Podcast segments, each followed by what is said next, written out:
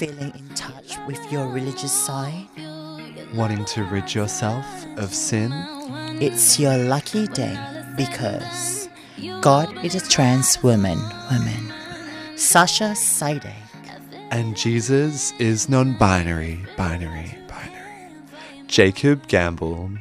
Join us on Queering the Air every Sunday from 3 to 4 p.m. Queer and trans arts, politics, pop culture, and everything in between. Only on 3CR Community Radio. Come Come worship at the altar of your queerness desires. It lingers when we're done. You believe God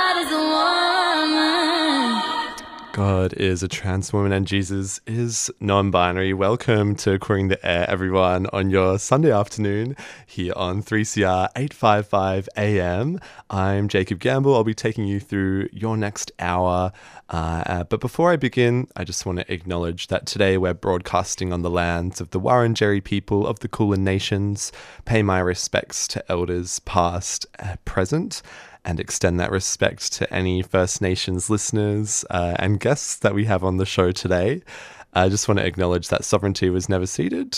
Uh, this always was and always will be Aboriginal land. And while we're talking about respect for elders, I also want to acknowledge the trans and queer elders who have paved the way for us to be so loud and queer like we are today.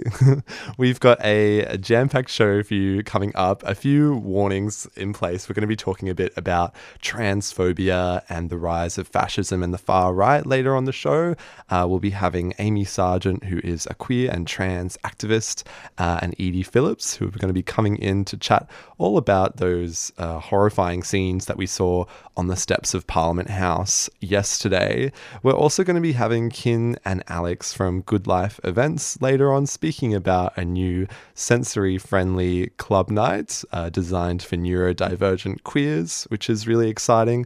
But first, I'm really excited to introduce our two lovely guests who are in the studio with us today. We've got Alex Antunes, an electronic Naarm based artist, uh, musician, performer who operates under the moniker of ALX GoSlow.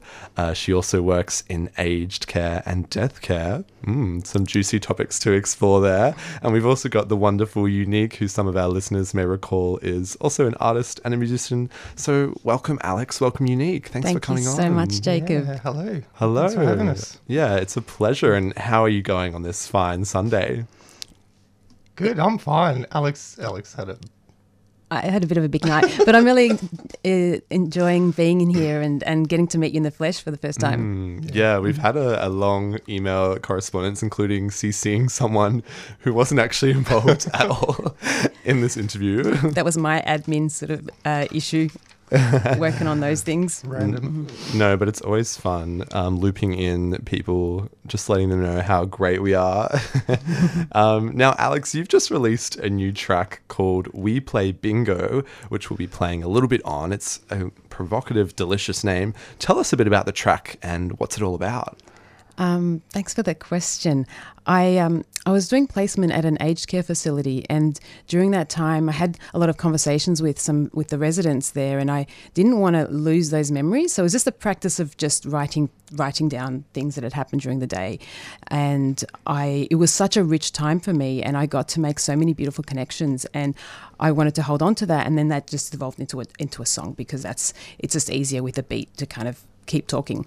And uh, it was great when I found uh, I found out about this massive uh, palliative care carnival in India. It was the IPM Curious Carnival, and they were having an arts competition. So they were inviting people to submit videos, and I thought, well, maybe I'll just record this song and make a video and then submit it. This was actually two weeks before it was due, so I got Penny on board. Um, she quickly came up with some vocals to, to help out and um, and with the video clip, and it was a lot of fun.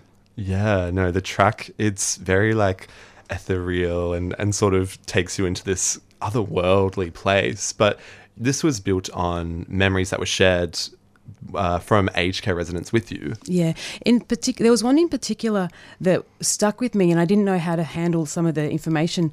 Uh, there was this one woman; she was over a hundred, and she was visibly in distress. And I tried to get some of the nurses to kind of help because I thought maybe she needed some pain relief. Uh, she spoke Mandarin, and I didn't.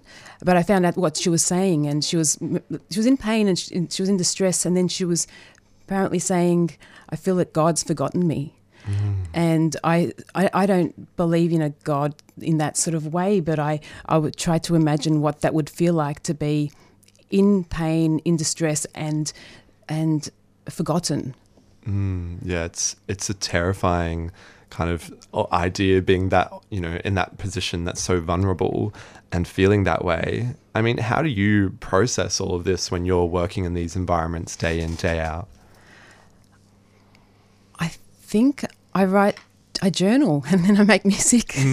so this was this was part of the. Um, it's part of the way that I retain my memories and that I and I deal with them. And in this in this song, there is humor in there. There's like cowbells. Like I don't know how you can take any any song too seriously when there's cowbells in there. um, but uh, there's there was there were so many beautiful moments that I had with with residents, and I want to cherish those as well. Yeah. And um, for instance, like one one fellow who wanted to play bass guitar, and I'd bring my my, my uh, acoustic guitar, and we had little jams, and we thought thought about like creating a band there, and there was there was a potential for that for that to happen. Unfortunately, I couldn't stay at that particular um, center um, to. To, to see that to fruition, but it's there's so much opportunity when um, there's a whole lot of people that don't have to go up go to work every morning. Like there's an opportunity to, to really enjoy your life and and do something that maybe you've never done before, or try something, or have different types of connections and have different type, types of conversations. And I, I love that about aged care. Yeah, and you're also part of a group called the Queer Death Collective, right? Yeah, so that's Heaney and I that like we we like to create um, we create death cafes. So we get people together. We used to have them at um, Hare Hole. Unfortunately, Hare Hole's not longer around. Rest in peace. Yeah. um, and we're a little bit homeless. We've been a bit homeless since they've closed down, but we will create some more death cafes because when we've had them, we know we we see how people get together and and share, and sharing things that are a little bit maybe traumatic or a little bit uh, difficult to nuanced. It's um it can be really rewarding and and healing.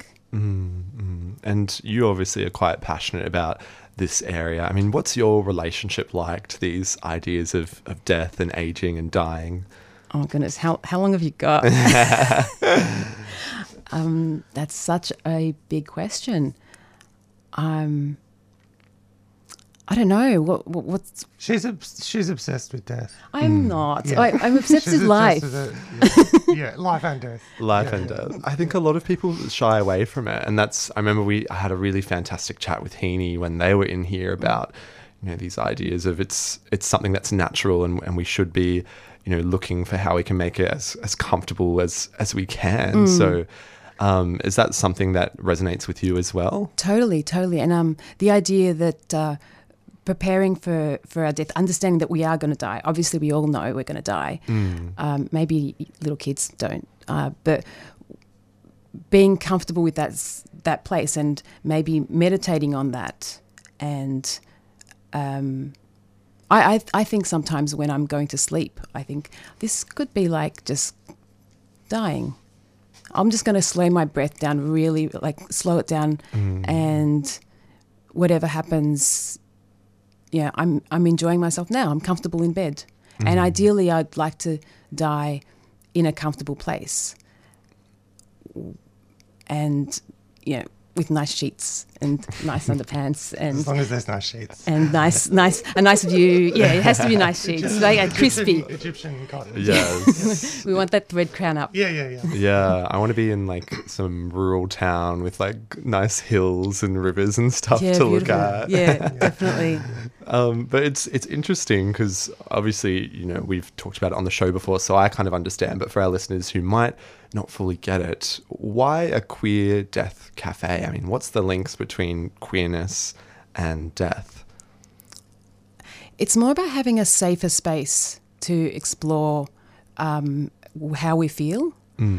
I um, and I, I think that safer space that we try to create allows trans and gender diverse people and to to explore their the issues that they might have and there are a lot of issues um, as with accessing medical care accessing death care there's probably there's higher levels of trauma um, and a need to f- be seen as well you know, we all exist. We all exist. We've always existed, but we don't. It's not visible. Say when you go to a cemetery, for instance, you. It's not visible when you go to a, a funeral home.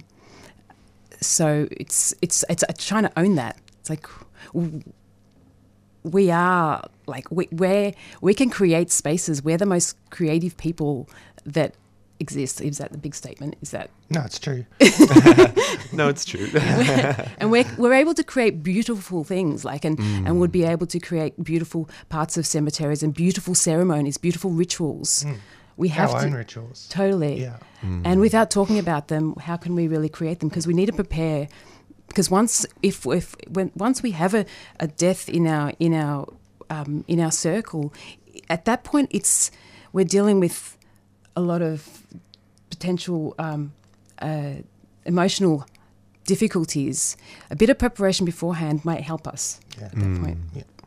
Definitely. Um, and Euniq, you have been on this show uh, last year. Tell us, what have you been up to in the last few months? Oh, heaps. Yeah, gigging lots, lots of gigs, um, and um, lots of uh, music. Um, I've also started my own business in uh, queer disability support work, um, which is going really well.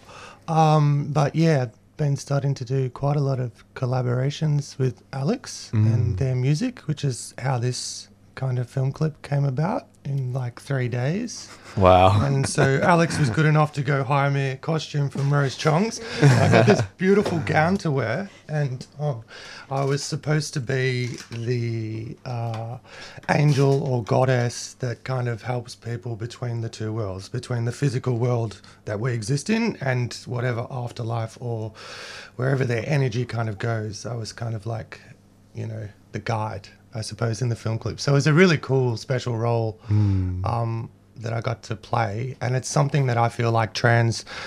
Uh, gender, queer people, non-binary people, gender non-conforming people, kind of always had within tribal groups um, that like guide or that mentor um, or that person people went to for advice. Yeah. So, yeah, I felt it was a really cool opportunity. So I grabbed it with uh, both hands and um, we threw this clip together in a very short space of time. And I was really blown away at what Alex made in the end. Uh, Yeah. Yeah, she did a really professional job. So, yeah, well, well done on such a successful collaboration. And I know you're performing it. You've got a gig coming up next week, and Euniq, you'll be there as well. Yeah. Well, what can we expect um, at the Workers Club next Thursday, the 23rd? Oh, this Thursday, yeah. Is it this Thursday? It's this Yeah, is this Thursday. Thursday coming up? Um, everybody's um, trans, non-binary, gender non-conforming. Alex is the only cisgender person um, playing, so it's going to be really cool. Um, So, um, and what have we found in the last six months of playing is that there's a whole group of queer, gender non-conforming, trans musicians in Melbourne, and we've been meeting them all and gigging with them, and it's really positive. It's a really good thing to see and be a part of. And it's a co- great combination of people who are more experienced musicians and people who are just giving it a crack. yeah, And in our case, it's Which well, in my case, we- I'm just giving it a crack. Yeah, yeah. And uh, there's so much fun in not being a professional. I mean, I pretend, Yes. and uh, just just having a go, Yeah. and there's trying to get something and and not quite getting it right. There's there's joy in that. Mm. I have I just undersold sold myself. Um, No, that's It's- something that really resonates with me a- as well. Yeah. We Yeah. are professionals, though. Yeah, we've been paid, we've been paid for gigs. It's We're professionals. professional. Yeah, totally. Listeners, Um, come along. Don't worry, you, you will get a show. Yeah, it's a fun queer gig, um, and it's a safe space Trust. for people to come and watch some really amazing, talented queer performers perform. Yeah, their and, music. and connect with that, that Yeah. community is what it's all about. As you were saying before, it's about having a safe space. So Yeah. thank you both so, so much for coming on. Um, Alex, do you want to introduce your song for us? Oh yes. Um. So this is this next track is by Alex GoSlow. It's called "We Play Bingo."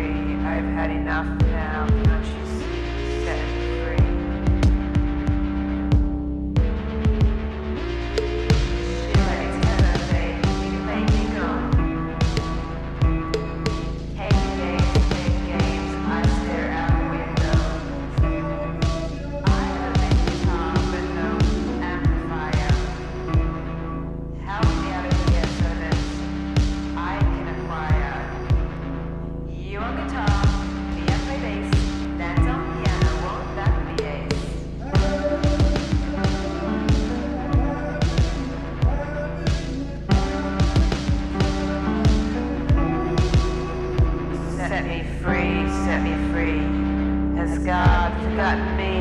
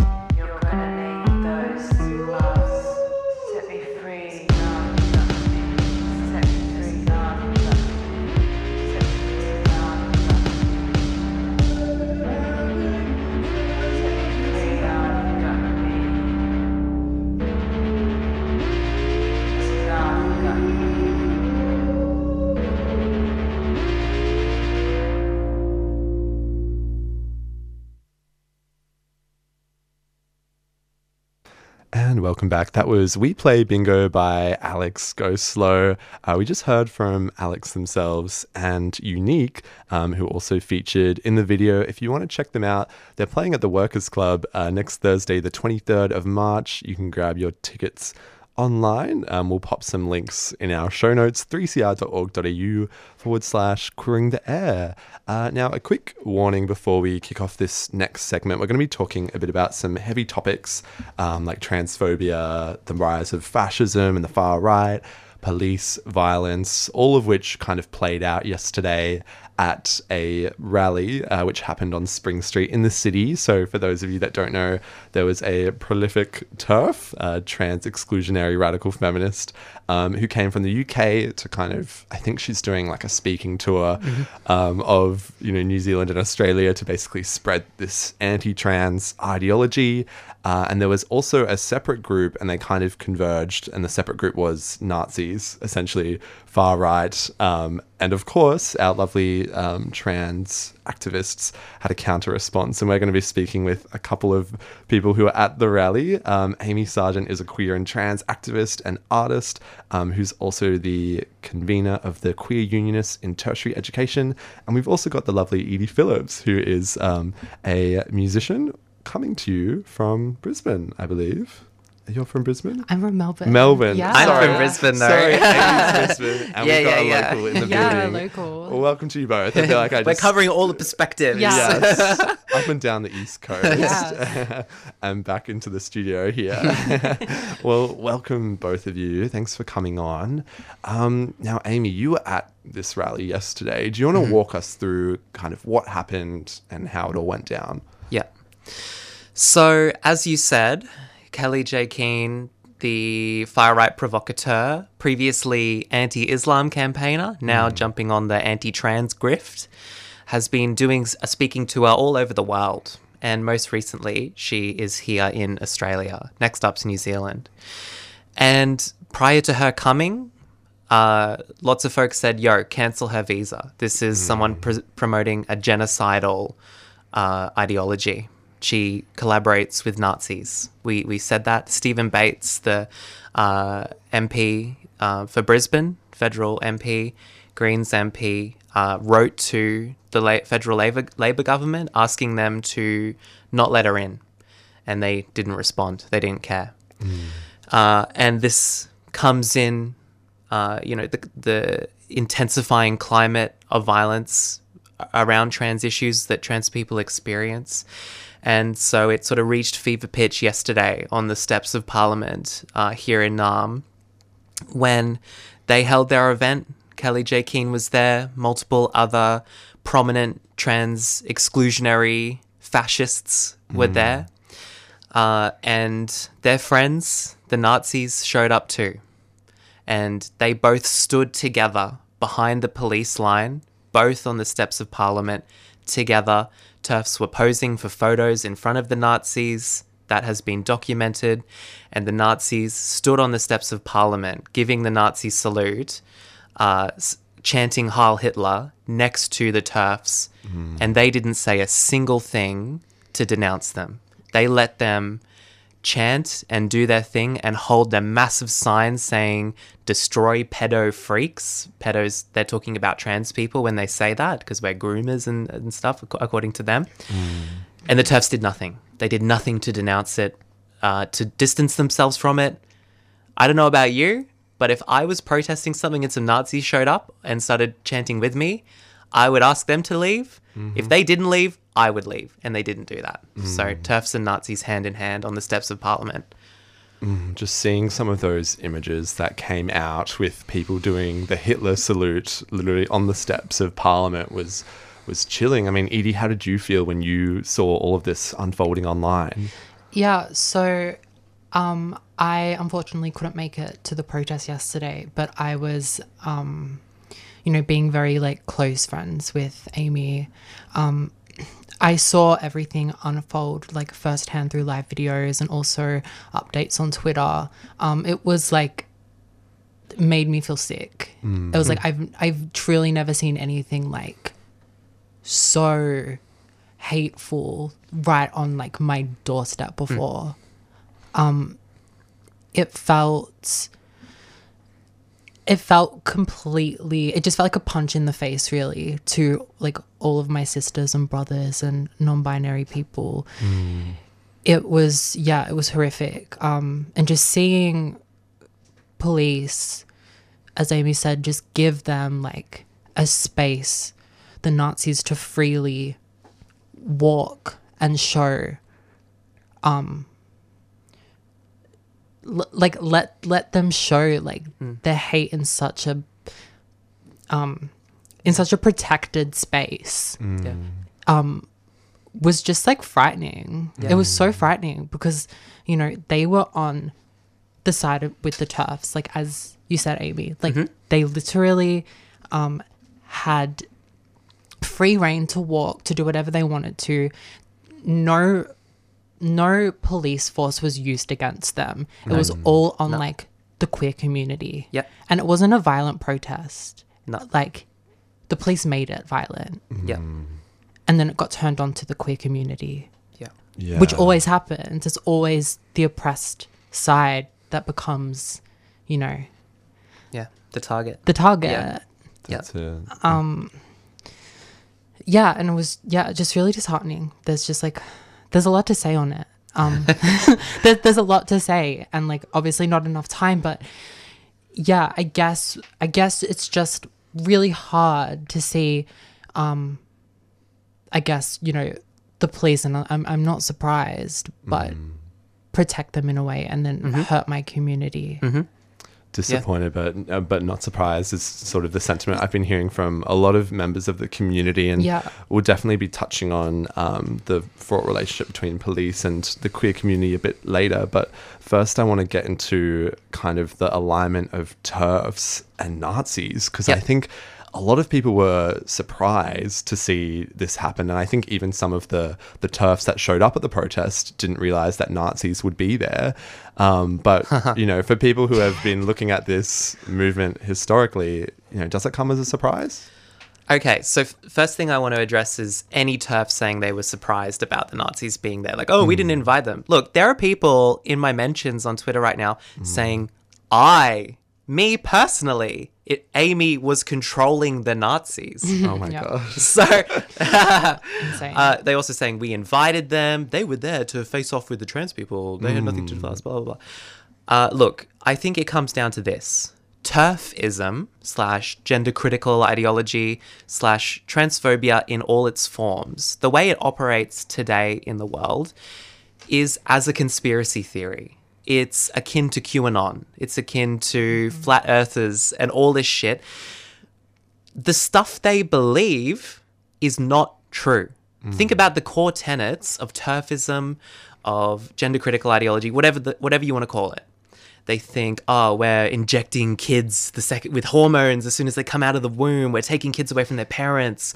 Uh, women's sports is going under. Any of their talking points is based on disinformation, mm-hmm. things that aren't real. That's a conspiracy group. That's what they are.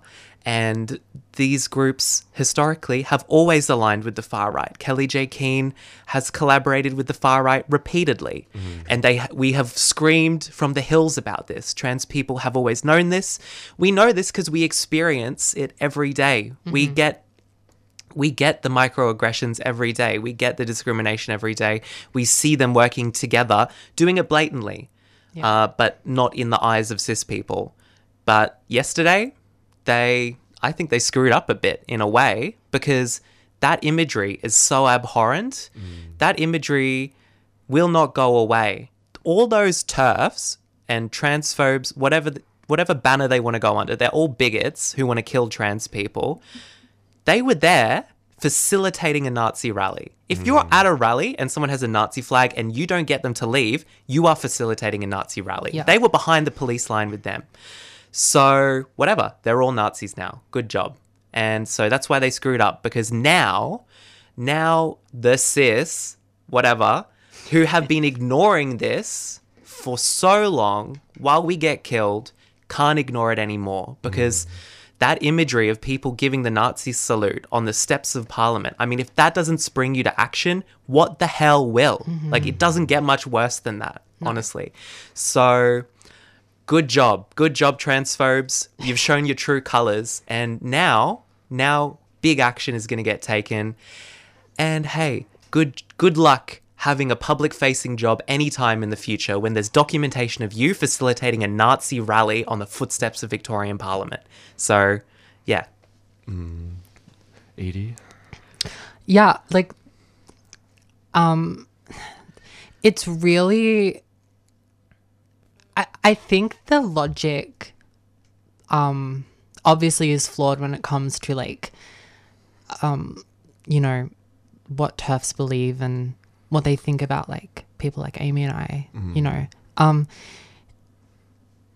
and it really shows especially like online. I mean there's there is so much like uh, like there are so many photos there are so many like actual videos from yesterday showing like showing them taking photos with the nazis um showing them like not like as amy said like there was no um there was no action against them No. they just let them like coexist with them on the day. It was like they were together. And to to now like be on Twitter um and social media saying, Oh like no, this didn't happen, which is what's going which is going Yeah. on right now. Yeah. Like like the TERFs who were there on the day, um, they are claiming that like, oh no, like they they weren't there with the Nazis. They were they came in like they came in on their own and it's like well you know What They came to there? support the sure, TERFs. Yeah. they came to support the TERFs What They- brought them there? The exactly ideology you you're did promoting. you Yeah. did exactly and it's like well you know if you have like TERFs agr- uh, sorry if you have nazis agreeing with you and are there to support you and um your beliefs surely like you have to think okay something's wrong Yeah, that- something's wrong with me like That should be the come to Jesus Yes. moment for Yeah. TERFs. Part of it, you know, genuinely uh, I mean, go- going back to the fact it is a conspiracy theory, some people are the conspiracists, and a lot of them are the ones falling for it. And so, for the ones who are who are the ones falling for it, who are being tricked by the talking points and the disinformation, hopefully, seeing Nazis team up with you is your moment of realization. But Yeah, certainly a lot of bad PR, if anything, is coming out of this atrocious event. Yeah. Um, but another point that we really need to touch on is the behavior of the police. I mean, I don't want to get sued, so I'm going to say allegedly. Allegedly, there was, you know, people being assaulted um, by police. What what was sort of some of the stuff that you witnessed, Amy? Yeah, I mean, I saw it happen right in front of me. So, for me, speaking in a personal capacity, it wasn't alleged. I saw them pepper spraying uh, queer people. I saw police horses stomping on someone's foot and their foot getting smashed. Uh, people getting tackled, people getting kneed in the head by cops. Right? Uh, they did not apply any of that force to the Nazis. Mm. We were there to protest transphobia. Nazis are transphobic, TERFs are transphobic. We were there protesting against all of them. They could have ordered a move on to the Nazis mm-hmm. if they thought this is no good, this is this is violent. Like, I'm sorry, saying Heil Hitler constantly on the steps of Parliament is a violent act. That is should- a violent act. Yeah. That is hate speech. that that should have caused a a move on to be issued. At the least. at the least, at the least, at Like- least, at least, right? Even you know, because I mean, I'm sure like the the Vic Pol and the police union will say, oh well, technically we couldn't arrest them because they didn't display a swastika. Swastika's banned. Heil Hitler's not banned, so we couldn't arrest them. It doesn't matter. You can you can. Uh, issue a move on. You can disperse the crowd. That's what they were doing to us the entire time. They were uh, pushing us back, pushing us back, pushing us back, pushing us over, pepper spraying us. Uh, I don't know. I look if I was a cop there and I was being ordered to hold the line for Nazis, I would have put my badge down and joined the crowd protesting. Yeah. Yeah. It's like I'm sorry, like read a goddamn book. Like we have history. Yeah. We have history. History repeating itself. Uh, I'm sorry. I don't like. Look, y'all remember the Nuremberg trials. Uh, just mm-hmm. following orders is not going to cut it. Yeah. That's what their excuse is. Like, mm-hmm. I'm sorry, that's not good enough. And there was this horrifying image of one of the police officers actually arm in arm with a Nazi member, Yeah. shaking hands. Did Did you see that one? I saw that one. Mm. Yeah. I think that is from a couple of years ago. That uh-huh. picture, but that's that is the context. That's the mm. context, right? And That surely, was definitely the vibe. yeah. And Yeah. if you are the Victorian police, uh, and you remember that happened, that was in the media, that was a big deal, surely you would want to, you know, distance yourself from those kind of optics ever again in the future. Yeah. Uh, it's it would be bad for the public to think that we are uh, ideologically aligned with Nazis in some ways. Um, but uh, yesterday did not help that cause. Yeah, yeah, no, I, uh, I'm speechless to think about some of the stuff that went down. It's it's scary, and probably what was almost just as bad was some of the responses from politicians. In that there was, you know, rightfully so, a lot of condemnation of Nazis on the steps of Parliament House, but mm-hmm. there wasn't really any commentary about the role of police and mm-hmm. how you know, there's been, as you said, a lot of credible evidence coming out that people have been assaulted. I mean, Melbourne Activist Legal Service have said they're putting out a statement about how police have endangered trans people. Yep. I mean, what does this have to say about the complicity of the state in police violence against trans people? I have to say, when when I was there witnessing all of this yesterday, one, I was trying to film it all because that's kind of our one of our most powerful weapons uh, is to document um, what happens. Because as we saw, they try to deny it. The TERFs try to deny it. They try, ever you know, from the establishment press to the police union to all of those groups seek to reframe the narrative, seek to distance the idea that TERFs have anything to do with it. They want to just talk about Nazis. They don't want to talk about. I mean, look, uh, I think for most, I don't mean liberal the party. I mean like small L liberal politicians, as in major parties, Labour, Liberal, whatever. For small L liberals and conservatives, for sure, criticizing the cops is something you can only do in their minds in a very extreme circumstance. Like if you have um, a George Floyd type scenario where there's a video out and it's horrendous and there's just no way any sane person could justify it. Um, there, there was just so much happening yesterday. There were videos everywhere of all the stuff that went down. I mean, no one, no one died, thank God. But um, it's reframing that narrative is important to maintaining the oppressive structures that see trans people killed. So And not only trans as well, you know, this Definitely. affects just about every other people. minority Yeah. group too, Yes. whether it's people of color, Totally. you know, um, ex-detainees, like, yeah, it, it goes system wide. And I think it, it shows that we do need to be arm in arm and allies in our struggles. I mean, we've only got a few minutes left um, to speak with you two lovely ladies, but let's finish maybe on a glimmer of hope. Um, Edie, what message of strength would you have for the trans community here in Melbourne? honestly, I know that there's like so much going on, so much hatred, and so much like vilification, especially in like the media and like from what we're seeing like in the streets. But I think the best thing to remind ourselves of is how much support we have within our community and how much love and how much strength there is. And like there's nothing that can break that. And historically there not there's there hasn't been anything that has broken that. Um and you know as small as these like minority groups are they allowed um they are minority groups as in these you know hateful TERFs and nazis. They're loud um but like we're always louder. Um like we we will always come on top. We always have. And so we just need to remind ourselves on that and just like get through the day. Like like yeah just be there. Be there for your like for the trans people in your life the queer people in your life. Um mm. mm-hmm. yeah because there's so much love there amongst all of this gross disgusting stuff going on. Mm-hmm. Absolutely. And Amy, did you have anything you wanted to add? all of that, all of that for sure. I, the only thing I would add to that is the fact that we are a minority group. We're a small minority group. Probably a little bit bigger than some stats would uh, lead you to believe, but that's another discussion. Um, but they are coming for us.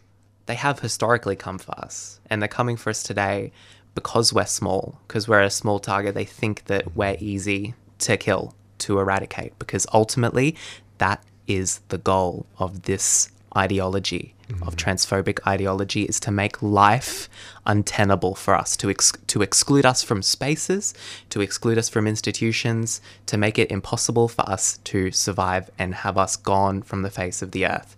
So, no wonder they're teaming up with Nazis. In light of that, we need allies. We need allies to be active participants in the journey towards liberation for trans people, for queer people, especially in this moment for trans women. Because we can't do it by ourselves. And being an active participant means speaking up when it might be uncomfortable to do so. Uh, it means challenging the norm where you may not be used to doing that. But the truth is, we can't do it ourselves. We need everyone on board doing more than just having a little rainbow flag on the desk. We need action, action over optics. That's what I would say. Thank you so much uh, for that message. And thank you, both of you, for coming on. Um, I can't express how thankful I am and just the amount of love and gratitude I have for both of you uh, in the work that you're doing. Um, Amy, you were at the protest yesterday. Can you lead us into maybe a nice positive chant to finish off the segment? Yes, folks, look. I was gonna say, well, one of them was cops and the Klan go hand in hand, but hey, let let's do when trans rights are under attack. What do we do? Stand, up, fight back, bitch. Yes. Subscribe to 3CR. Oh, thank you so much. Um, love and respect to all the trans people out there. We're going to jump into a song now. This one is Don't You Worry by Electric Fields. And let's all take a deep breath.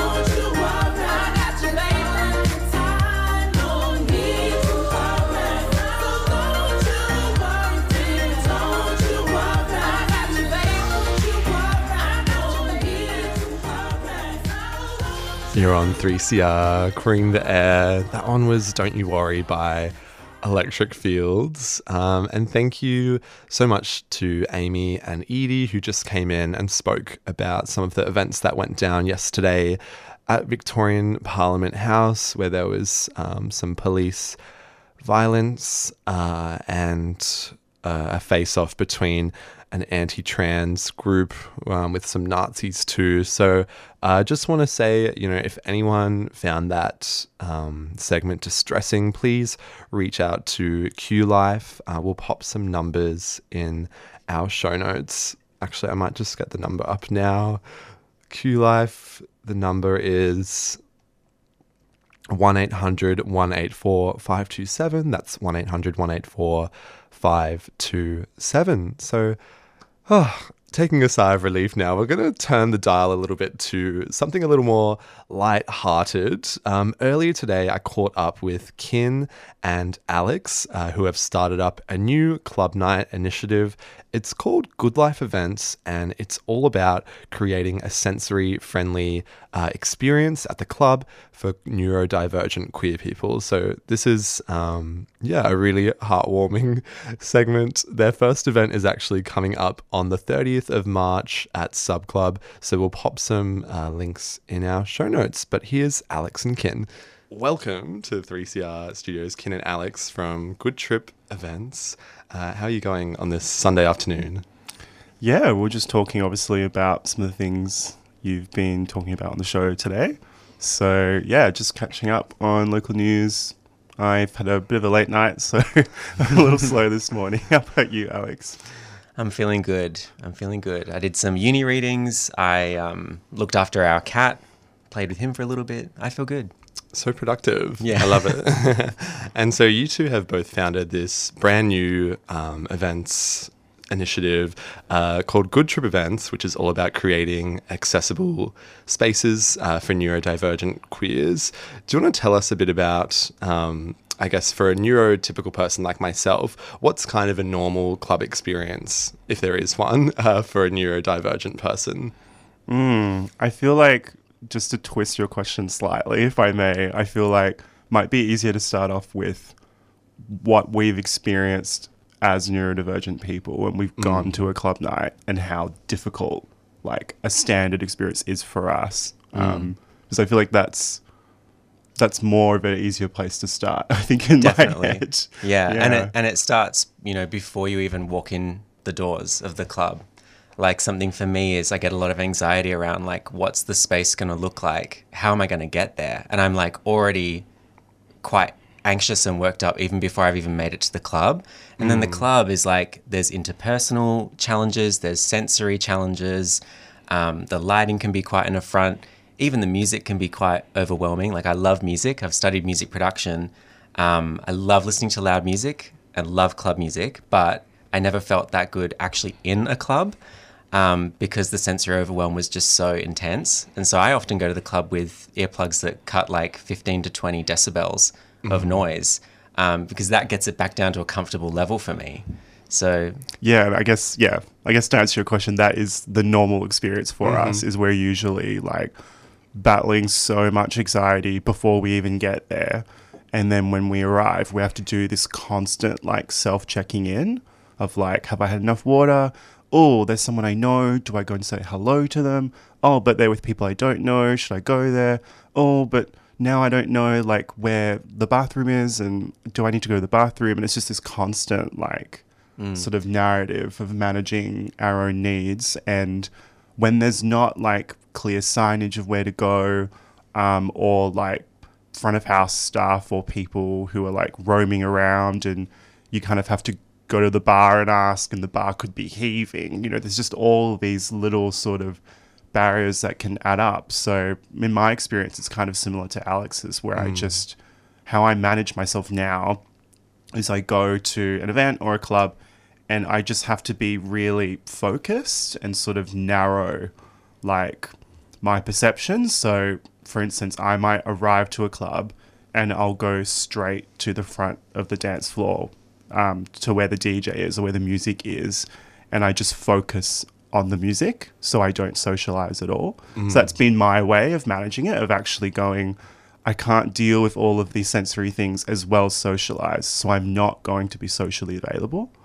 Um, but that means, you know, there's some people who will perceive that as me being really intimidating or me being rude or being unfriendly, but actually I'm just trying to manage my own access. Yeah, and perception is a big part of it because, um, especially for me, I find that I am so like kinetically hyperactive in my body all the time, and I find it hard not to stim pretty much twenty four seven. Um, and for those who don't know, stimming is like um, a self soothing um, mechanism that you're using in your body that helps calm you down. Um, and I find that that's another thing that people can perceive you as like being really ultra nervous or like you seem really jumpy or like, you know, there can be kind of negative um, perceptions of you. But yeah, these are things we're trying to address with the club night. Yeah, and, absolutely. and Alex and I have known each other for like, oh, I don't know, almost 10 years or something silly Oh, like that. so we've actually, you know, experienced sort of nightlife together. We've both worked in festival contexts in front of house. So we're really familiar with how these things run. And we've always wanted to do something together. And then the opportunity just sort of happened in the past year for us to work on this. Both of you seem really well placed to organize something like this. Kin as a producer and someone who's been involved in the industry, and Alex is like an artist, and also I'm sure you've worked at a lot of events too. Um, tell us a bit about where the idea began and sort of what the process was getting it to where it is now, where there's an event at Sub Club on March 30. Hmm, how did it begin? It really just began with a brainstorm, and we knew we wanted to do something that was neurodivergent friendly. We weren't initially set on a club night, that sort of came later. And I remember a good brainstorm we had where we were jotting down like words related to our neurodivergent experience of events and nightlife. And um, that's actually where the name came from. Good Trip was from that brainstorm. I still got I've got that piece of paper in my notebook still with all the random words we wrote. um, but yeah, we just wanted to do something that was a little bit more inclusive, and it's something we hadn't seen yet or weren't that aware of. I'm now aware of a few things that are trying to bake in um, neurodivergent access specifically, but yeah, I hadn't really seen any events like that beforehand. Yeah, I feel like we've been collecting notes and bits and pieces of, of I don't know, like feedback and debriefing of our nights out for years. And so, yeah, I guess the desire to make something has been there for a long time. And then for me personally, I had always been interested in, um, and I guess through my arts work, I focus particularly on working with people who are First Nations, Black, people of color, um, and just people who don't necessarily have the same level of opportunity and platform um, that a lot of people who already get opportunities um, sort of have. But yeah, I think what's been so exciting coming out of the pandemic is a lot of these independent collectors and parties run by black folk, POC folk. Um, it just didn't make sense to do something like from myself, like to add to that. So I think from my experience of working at Melbourne Fringe, um, helping to manage the new Radical Access program, which is like a new 10 year social impact project between Arts Access and Melbourne Fringe, I was learning so much more about access. Um, and I just thought, well, actually, there's no club night or event dedicated to neurodivergent experience. And I can see how that intersects with so many people I know. Like a lot of people I know are trans and neurodivergent or black and neurodivergent. So it just makes sense to do something specific in this way rather than just kind of another club night. And I guess that's what we're trying to do. We're trying to set up something that's um, a disturbance in terms of what people expect of a club night or a night out. We're not just making another a club night. Does that make sense? Yes, yeah, and I think it's important to note something we've kind of glossed over is that we both had like diagnoses in the past like year and a half, which I guess is really informing why we're doing this. Yeah. Mm-hmm. Um, so there's that lived experience that's contributed to like the passion for this idea. And I think for me personally, like you've found such a beautiful home in the club scene here, mm. but I essentially have done the complete opposite and like really withdrawn from clubbing and like basically haven't been clubbing for a few years because I found it so uncomfortable. So mm. this is hopefully for me my way back in. Yeah, it's Yeah. so exciting to see so many different new uh, events and stuff coming up where everyone can feel welcome and you know people with different needs can come along. What can we expect from a good trip event? Yeah. So we've had the pleasure of just kind of how Alex put it, you know, constantly brainstorming, constantly learning and adding things to what we want to do. Um, and we have the the privilege, I guess, of doing this event in Sub Club, which is one of my favorite club venues. It's a bit of a Likewise. bunker, a bit of a basement space. Um, and I guess something to consider is that um, one access approach doesn't necessarily mean um, something is accessible for everyone. Like you can sometimes do something um, to support a particular person, but that might that initiative might be inaccessible to someone else or conflict with someone else's access needs. So we've taken the approach for this event, particularly at Sub Club, to really focus on working within the constraints of the venue. So the sound in that space is quite loud. Um, there's not a lot of like privacy away from the sound. So we've been thinking around, okay, how can we soften the sound for people? Can we have like a breakout space where we've got blankets and cushions and have different kinds of lighting? Um, we're providing stimming toys. We're providing like drawing pads and things. So it's actually creating a bit of a space away where you can still be in a club, but actually have a different experience rather than needing to be socially on and available like the whole time you're out. Um, Because again, going back to what I was saying before, I feel like when you are out at an event, people perceive that to mean you are socially available, but actually you might not be. Um, so we've been thinking about that in the context of Sub Club.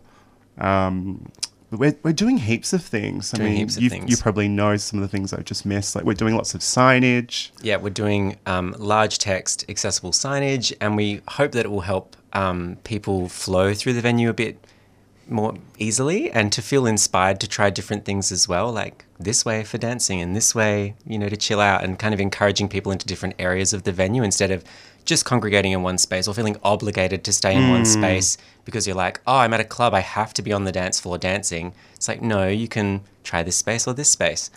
Um, we're also providing um, hearing protection, um, and it's it's very BYO friendly. Like if people have got you know active noise cancelling headphones they want to bring, or if they want to wear tinted glasses or sunglasses inside, um, they're more than welcome to bring those things as well. Like none of that will be frowned upon. If people want to bring their own stimming toys, um, we want people to be comfortable.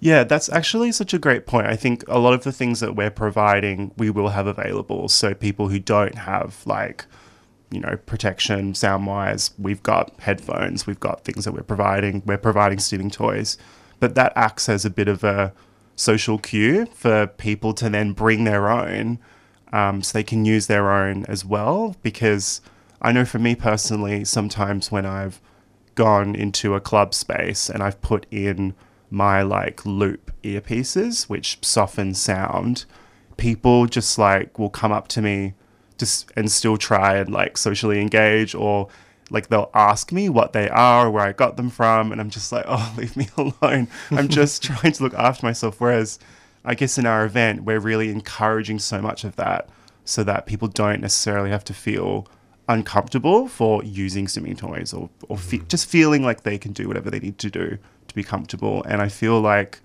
we do have the responsibility of providing heaps of access services, but we also can't do everything. So we're not having Auslan interpreters, we're not having captioning um, to do with like the venue's really low light. So it actually doesn't make sense to like focus on Auslan interpretation when people who need that service probably won't be able to see it very well because the venue will be in low light and you need to be able to physically see um, sign language. Um, so yeah, I feel like this first event is a really great example of what we're trying to achieve. But this is a long term project, and each time we will do it, it will be different depending on the space, um, depending on feedback we get from each event. Like, we're taking this, even though it's a club night, we're taking it really seriously, which is great because, as Alex said, you know, I love nightlife, I love going out. So, yeah. Yeah, and I just want to I just want to see a change in the expectations, like when people go clubbing, so that it's more okay to um, present a little differently and not be always perceived as being so strange or like so antisocial or like I just want people to feel comfortable. Um, so hopefully we can contribute to a sort of a cultural shift, which would be nice. Yeah, fully agree. And tell us, um, or give us the plug. When is your first event, and how can people stay up to date with Good Trip? Um, our first event is uh, March 30th at Sub Club, um, starting from 8. Um, and you can follow us on Instagram at goodtrip.events. Um, or you can you can even email us as well, goodtrip.clubnight at gmail.com if you have a question or you want to get in touch with us. Yeah, and we- we've just launched our ticketing. So on our Instagram, um, you can find the details there to the Humanitix ticketing website. Um, we've also got more access information up on the ticketing page, and we're working on a much more detailed access guide um, that we'll be sharing through our Instagram and also emailing directly to everyone who gets a ticket. Um, but yeah, we're I think ten days out. Yeah. you might have texted me that today. Like ten days out. Yeah, we're very close now. Yeah. Um, and we're trying to not have a massive capacity of people. So it does mean that there are actually um, limited tickets. Like there's less than what people think. So we're hoping that people will grab them soon. So because we, we've had so much interest, which is really exciting. Get onto it and we'll pop some of those links uh, on our website 3cr.org.au forward slash queering the air well alex and kin thanks so much for coming on today and thank you for all your work that you're doing for our community So thank you so much Thank for you having, for us. And that was Alex and Kin from Good Trip Events. That brings us to the end of our show today on Queering the Air. Thanks so much to all of our guests for coming on and sharing all of the amazing work they're doing. Uh, if you want to catch up on the podcast, head to our website, which I just said about 30 seconds ago 3cr.org.au forward slash queering the air. Thanks for joining us. We'll be back same time next week. Up next is Salam Radio Show.